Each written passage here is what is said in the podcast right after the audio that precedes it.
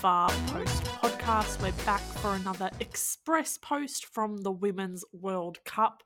And yesterday's matches were so much fun. They were just so fun. Not if you were a Moroccan fan or a Panamanian fan, but if you loved good football, they were good fun. So we can't wait to talk about them. But before we begin, we want to acknowledge the traditional owners of the lands we're recording on today, the Wurundjeri and Yuggera people, and pay our respects to their elders past and present. For today's episode, you've got me, Marissa Lordanic, Anna Harrington, and Angela Christian Wilkes. So we must start with obviously the consistently big news of this tournament. Sam Kerr calf date. A calf date? Calf up dot Oh my god, Sam Kerr calf What's up, the what's up with you? I, I I've been fully World Cupped, but anyway, we're going to talk about Sam Kerr's calf. So Harrow, a Sam Kerr, Kerr a Sam Kerr calf update. Far out. I'm going to stop talking for a little bit, please.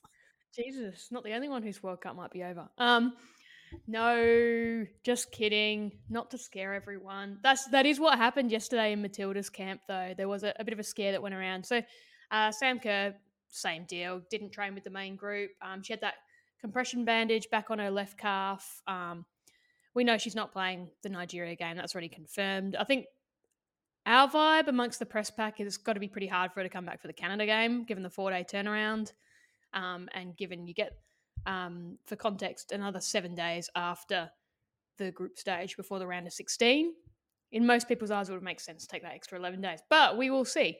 Anyway, when I talk about a scare, a brief little scare did get sent through camp because uh, we had Katrina Gorry and Kyra Cooney Cross up, and of course they're going to get a couple of Sam Kerr questions because that is inevitable, much like Sam Kerr, Sam Kerr scoring is inevitable.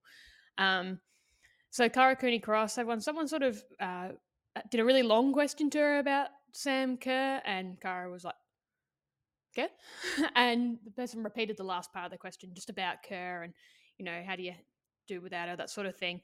And Cooney Cross says, "It's unfortunate that Sam tore her calf before the game." Which, of course, you get the whole room going, "Tore her calf? She tore her calf? Something in a long time? Out for ages?" And this press is still going. And then, obviously, as soon as it finishes, everyone goes, hang on, just wait a minute. And FA very quickly uh, cleared up to everyone in the room that um, it is not a tear. She's not torn her calf, and obviously we we can speak pretty colloquially about injuries. Um, and and they wouldn't say exactly what her injury is. It does seem like it's a strain, but yeah, they pretty quickly clarified it wasn't a tear. Cooney Cross had used the wrong word and was very much speaking um, colloquially and had mistakenly used the wrong phrase. But it, it did end up sort of being the thing that came out of yesterday. Well, while we're on Matilda's, um, we did also see Alana Kennedy for the second consecutive day, had her load managed. We, she sat out training altogether with Clare Hunt on Sunday, and then yesterday, which was Monday, she um, was just doing laps. And they're very much that it's not an injury concern, it's just loading, but it does give me that vibe that maybe we'll see Clare Polkinghorne come in and start in our hometown in, in Brisbane. Um, just the vibe with player management. Nothing confirmed there, but yeah, that's the latest out of Tilly's camp. So no real movement on Sam Kerr is the the gist of that. Um, yeah, otherwise I think everyone bar Kyah Simon and Kerr were training. That's the Sam Kerr calf watch update. I finally learnt how to say it. Also, how nice is it that like if Alana Kennedy does indeed need to be like managed for this second game because as we know she's she's played two games in a very short period of time after just having the worst injury run probably of her life. So the fact that there is that luxury of being able to just bring in Clare Polkinghorne, very nice, very comforting. But let's move into the matches from yesterday. So we will start with we'll get the first one out of the way. It was Italy 1, Argentina nil, a very late Cristiana Girelli header. It was it was actually quite an even matchup. I think maybe people expected Italy to be the more dominant force. Um, but it was actually not quite... me. I tipped them to draw, and then they fucking go and concede a, a late winner. Thanks, Argentina, for nothing. Um, Harrow's like, I got problems with you, Argentina, and you're going to hear about them. Um, but yeah, it was it was quite and it, well, it looked like it was heading towards a relatively decently entertaining scoreless draw. But Girelli pops up with that very very late header. It's a good start for Argentina, but a bit of heartbreak. A good start for Italy rather, and a bit of heartbreak for Argentina. And he takes on this matchup real quickly? I think you've sort of summed it up. It was it was very even, um, really exciting. Um, bit of end to end stuff. I thought the winner was was fantastic, like a proper bullet header, like a real heartbreaker. Like a Girelli comes on and just goes, "See ya," like ruthless. Um, the other thing was with Italy, um, that they had the 16 year old sensation Giulia Dragoni, who just took over this match in terms of like the narrative. We love it when like an emerging talent just comes through and shines on the big stage and um yeah, she did exactly that. Like just gave people something to be excited by. Like I think a lot of people will look at this game as sort of the precursor to the the bigger ones with Germany and Brazil on later in the night and with the time zone obviously um being that bit earlier. But yeah, when I was looking at Twitter while sort of tuning in now the game, it's just like this is all everyone was talking about the 16 year old sensation. Are we going to talk about the fact that she's been dubbed like the little Italian Messi or whatever it is and how lazy that is as a nickname? like, you can find another nickname for her. Her last name's literally like dragon with an I. You can find a cooler nickname for her. Um, I also liked so uh, post game Girelli was asked um, if she had done enough to earn a starting spot, and she just laughed and was like, "You don't need to ask me. You need to ask my coach." Because I think there was a little bit of contention about whether or not she should have started. She definitely showed that when she is on the pitch, she is going to score goals. So that'll be a, a fun one for Italy next up, and a little bit of heartbreak for Argentina first up. But shall we move on to game two, which was at the misses, the glorious misses. Germany six, Morocco nil. It's now the biggest scoreline we've had in this World Cup. Germany were just clinical, like properly incisive, knew what they were doing in front of goal. How much uh, there was also just a lot of talk about Germany in the lead up about how they didn't look good and then they drop a performance like this. So, how much of Germany just kind of clicking into gear at the right time?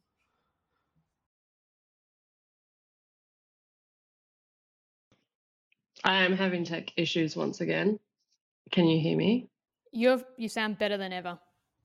Uh, but you well, were at the Germany Morocco game, so hence I've opened the floor to you. Ah, yes, yes. Um, this was an interesting game. I don't know I, because it is the biggest margin, but I feel like it wasn't the game that deserved the biggest margin. You know what I mean? Like, it was a case of Germany are just, yes, really. Sorry, Mickey Mouse, really fucking good. Like, I think they came into this tournament as favourites. It's it's not particularly surprising, but you just see like Alexandra Popp in the flesh, and you're like, she's a shark. She is terrifying. She is just in the box, and then she just somehow gets to it every time, and is just so sharp with her finishes. And it's always such a privilege to be able to see a player like her just perform the way that she does. But at the same time, I thought yeah, Morocco uh, were not competitive doesn't sound like the right word to use given the score, but they were still in it, and I feel like they were a lot more in it than say um, the game that was on after this, so Brazil Panama, where it felt like Panama really had their backs to the wall, whereas Morocco was still trying to push forward. They were still trying to play like creative football, connect their passes, not go direct every single time either. Um, one of the big things I noticed, I guess, is just like Germany are really, really strong. And that's always like, well, that's been a thing for quite a while. And when you've got, I don't know, the, the Morocco girls, they just, they're a little bit spindly. I don't know. They just don't have that bulk on them that the German team do. So they were just pushed off the ball a lot. But to their credit, they, I think they still, there were some really great defensive moments from them. Um, some really important tackles from Morocco's defense. Morocco's keeper didn't have the best game. Um, and yet you'd have to think that nerves would come into it as well for Morocco. So I'm actually, I think it's kind of good for them to have had Germany up front and just kind of like get that out of the way. refocus and also like they were still working on the things that they hopefully will be able to like bring to um, their games against Colombia and Korea instead of kind of just like okay let's just park the bus and like save our faces for now it, it felt more like okay we're still going to try and play our game and I think that might be advantageous to actually have that that time doing that even if it you know is more high risk so I don't know yeah um I think it was a case of I don't think it was a case of Morocco being terrible. It was definitely a case of Germany just being good, just very, very good, annoyingly good. And yeah, so clinical and uh, so strong on the ball. And I like, I really appreciate what I really appreciate about Germany is they're not whingy. They just get on with it. I really, really like that. I feel like there's been a couple of whingy games but Germany, I don't really count in that category, even though they do play a bit like quite a physical game. Anyway, that's my thoughts on the game. Too long didn't read.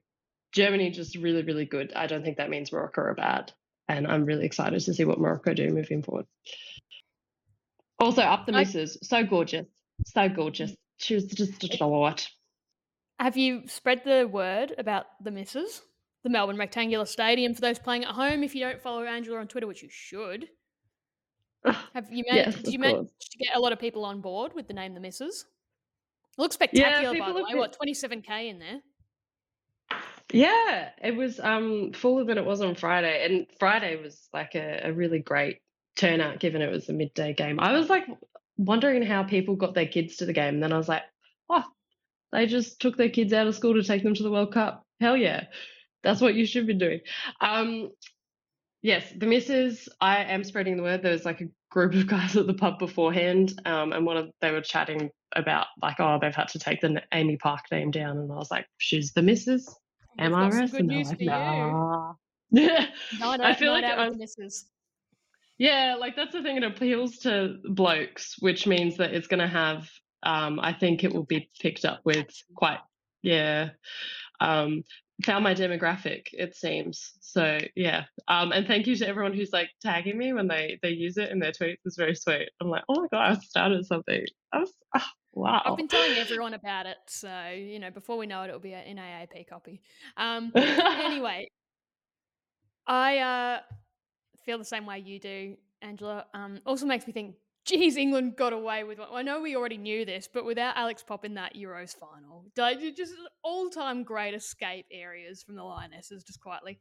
I do quite like the uh, the Jaws analogy. Um, you did mention the keeper. Uh, like, I think the probable low light, but also like from a neutral perspective, somewhat amusing was that own goal where she's punched the ball and it's gone into her own teammate, the back of her own teammate's head, and then ricocheted into another teammate's leg and gone in for an own goal. I'm like, this is just such a calamity of not even errors because I think two of the three players involved didn't really know too much about it, but geez, when things aren't going right, like that happens. And uh, Morocco did get the ball in the back of the net once, was offside, um, but geez, German efficiency, and they probably felt like they left a few away as well. Germany, like they had, I mean, seven shots on target, six goals is pretty handy outcome from 16 shots, 75% possession. Like this is just dominance in every sense of the word, and you you get the feeling it, it does kind of make. I think. I think it might have been friend of the pod Ben Williams. Apologies if I've mis ID here. Said it, it, this does kind of make that Germany lost to Zambia in the pre World Cup friendly look quite funny. Um, they just look like they're focused, clicking in. They didn't even have um, Lena Oberdorf out there as well. Um, I think they might have a couple of other players that they're sort of managing through.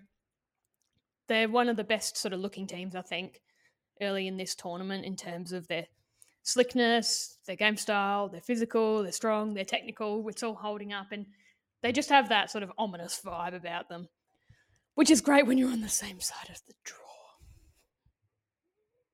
Oh yes, the draw, but no, very good fun. Like you mentioned, twenty-seven thousand at the misses.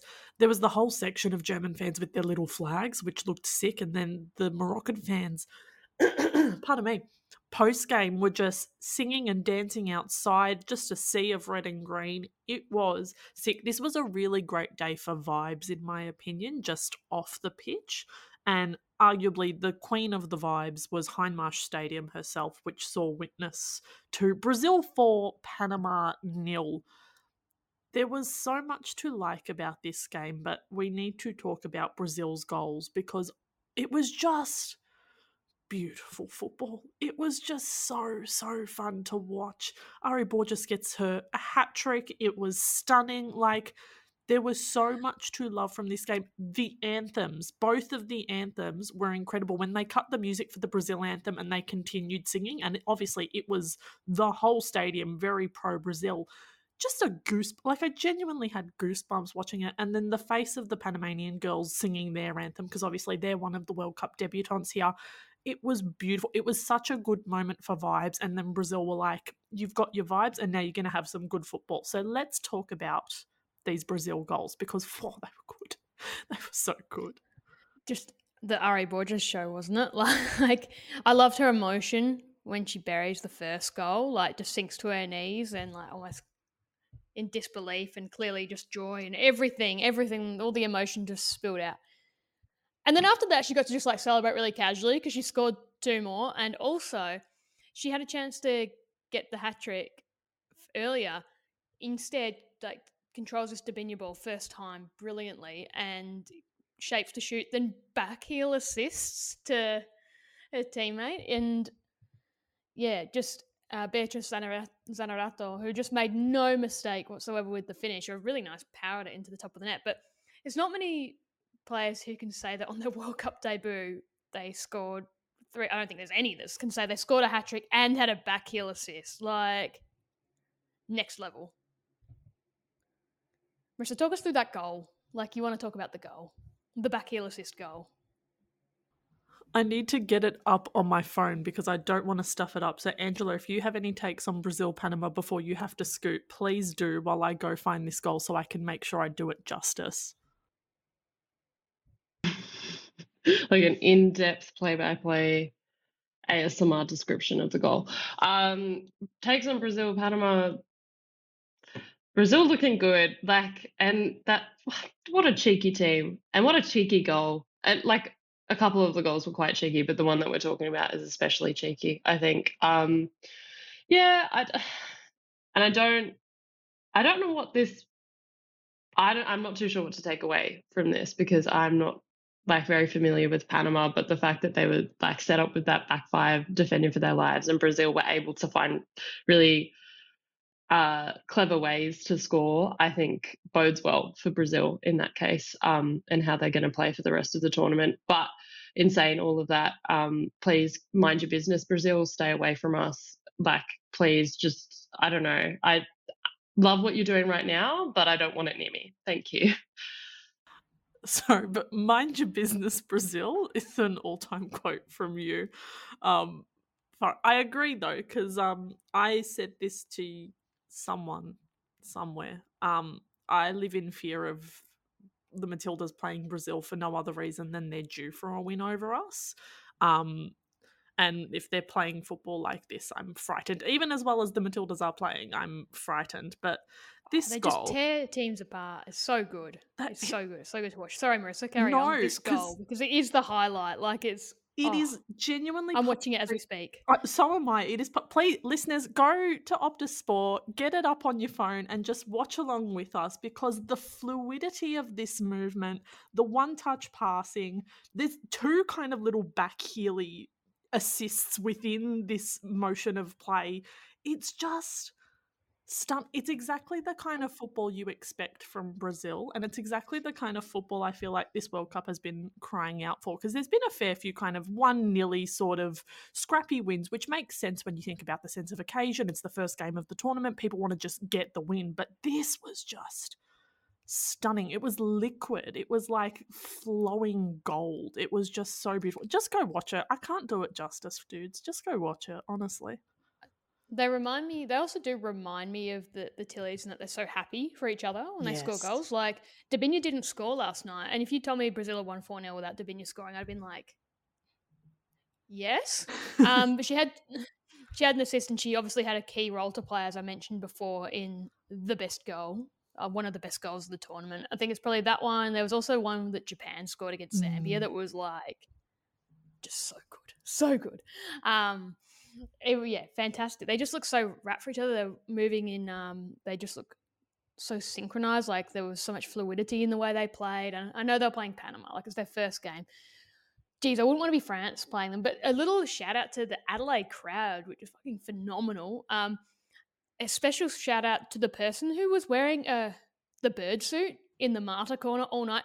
I've worked in like footy and stuff, and those mascot suits, like usually only meant to wear them for about 15 minutes at a time because you just get so hot in them. So I don't know how this person was doing it. The Marta corner was very committed. And I love that they um, unfurled that tifo as well when she came on, and the screams whenever she when she was uh, getting ready, like putting her shin guards in, and then when she got up from the bench, and then when she got substituted on, and then the first time she hit the ball, like just every Marta moment, crowd was losing its shit. It was awesome. It just looked like the best atmosphere ever, and I think that's what that was the other thing that was so exciting about um, last night's two games, the Germany Morocco and also the the Brazil Panama was the crowds were fucking sick. Like the sorry Mickey Mouse, I've probably exceeded the quota of swear words. but the crowds deserve this. Like Hindmarsh is a belter of a football stadium if you've not been there. Um, and yeah, just yeah, fantastic. And it looked full to the brim. And yeah, it was it looked awesome. Like these we know we're getting close. Well, they've already exceeded 1.5 million ticket sales, and this is clearly going to be the most attended World Cup ever because the hype train is just going and going and going. And especially if the Matildas can do quite well, you just sense it's going to have that domino effect for the rest of the tournament. So, good night of football all round genuinely it really was and that was i was going to ask for newsy bits and if we had none that was it that fifa announced that the 1 millionth 500,000th ticket was sold to this tournament uh, yesterday morning. Gianni Infantino was there. It was uh, a family in new zealand had bought the ticket and they presented them with a comically large novelty ticket to signify that it was the 1.5 millionth um, ticket but it's it's really unsurprising that actually everyone's gotten behind this tournament because I feel like, and this is, we spoke about this a lot in the lead up about how, like, oh, people don't know what's coming. People don't know what's coming. Now we're here. You see one game that looks good, you want to go. And for a lot of these games, there were tickets still available. So the kind of snowball effect of you see one game, you want to go to it, you have a great time, you try go again, blah, blah, blah, blah, blah.